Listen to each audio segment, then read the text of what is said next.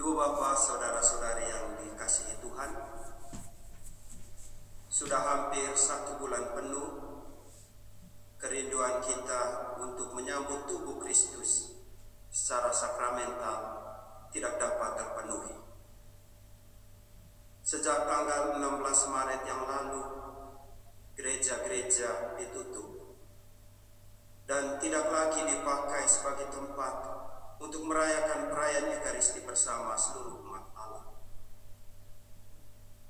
Kendati demikian, kita patut bersyukur karena gereja tidak mati-matian berusaha merayakan dengan penuh bangga dan berpegang teguh pada ritus dan seremoni-seremoninya, tetapi mempertimbangkan keselamatan umat manusia yang lebih besar.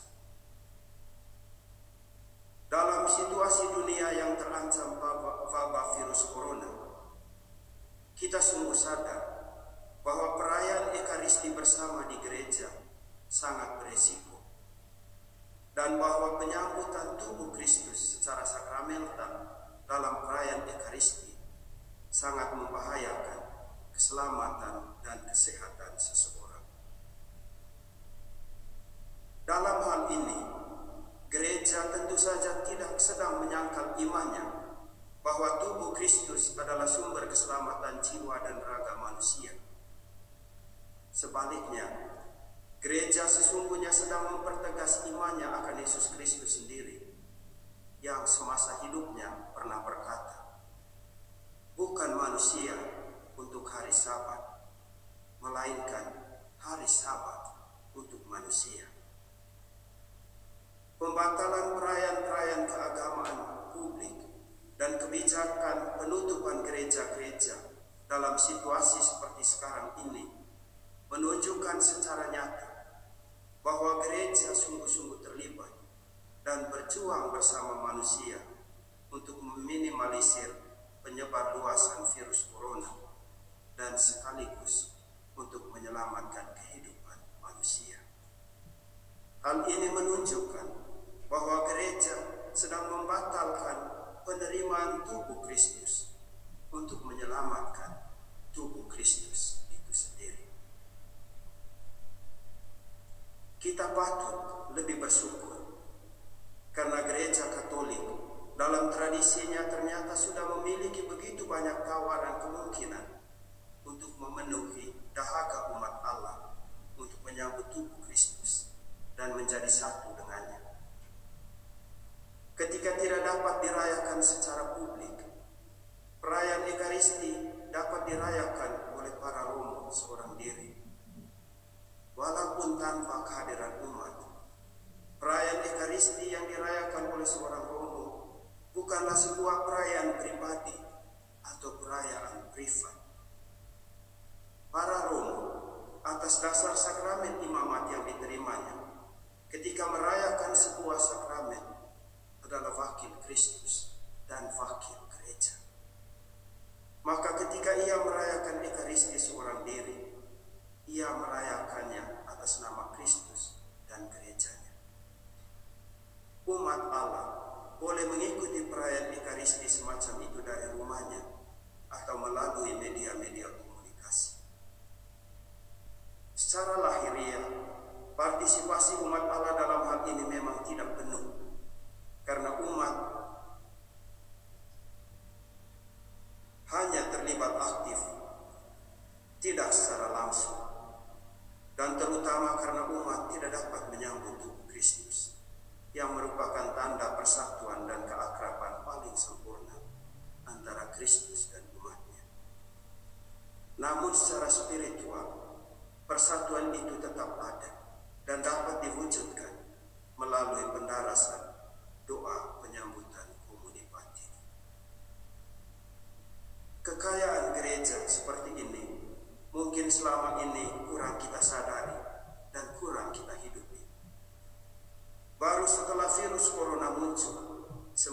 mulai terbuka dan tampak. Saya kurang tahu berapa banyak dari antara kita yang sebelum virus corona datang telah mempraktikkan doa penyambutan komuni batin kalau tidak sempat menyambut tubuh Kristus secara sakramental pada hari-hari minggu atau hari-hari raya. Saya kira cukup banyak yang tidak mempraktikannya. Dalam artian ini, kehadiran virus corona saat ini ternyata tidak hanya mendatangkan kesulitan dan penderitaan bagi kita, tetapi membawa juga begitu banyak berkat. Kita jadi tahu kekayaan tradisi gereja dan malah sudah dengan setia mempraktikannya selama hampir satu bulan ini. Memang harus diakui bahwa hampir semua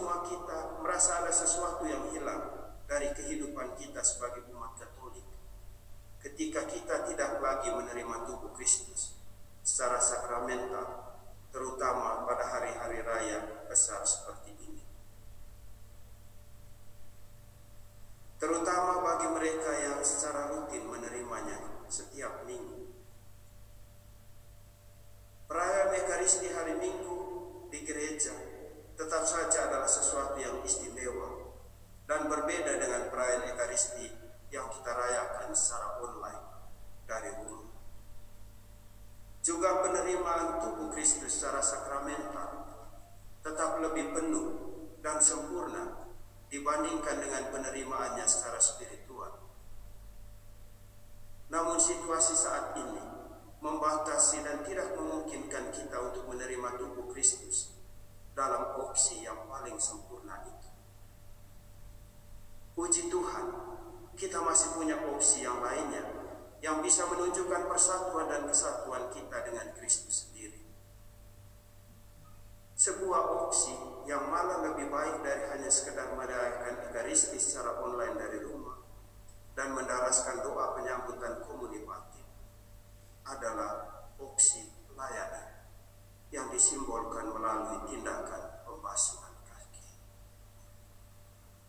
Dalam Injil Matius bab 25 ayat 35 sampai 36, Yesus sendiri menyamakan dirinya dengan kelompok orang-orang tertentu dengan berkata, Ketika aku lapar, kamu memberi aku makan. Ketika aku haus, kamu memberi aku minum. Ketika aku seorang asing, kamu memberi aku tumpangan. Ketika aku telanjang, kamu memberi aku pakaian. Ketika aku sakit, kamu melawat aku. Ketika aku di dalam penjara, kamu mengunjungi aku. Kata-kata ini menunjukkan bahwa Yesus tidak hanya hadir dalam rupa hosti kudus. Ia juga hadir secara nyata dalam diri orang-orang lapar, haus, telanjang, sakit, dan lain sebagainya.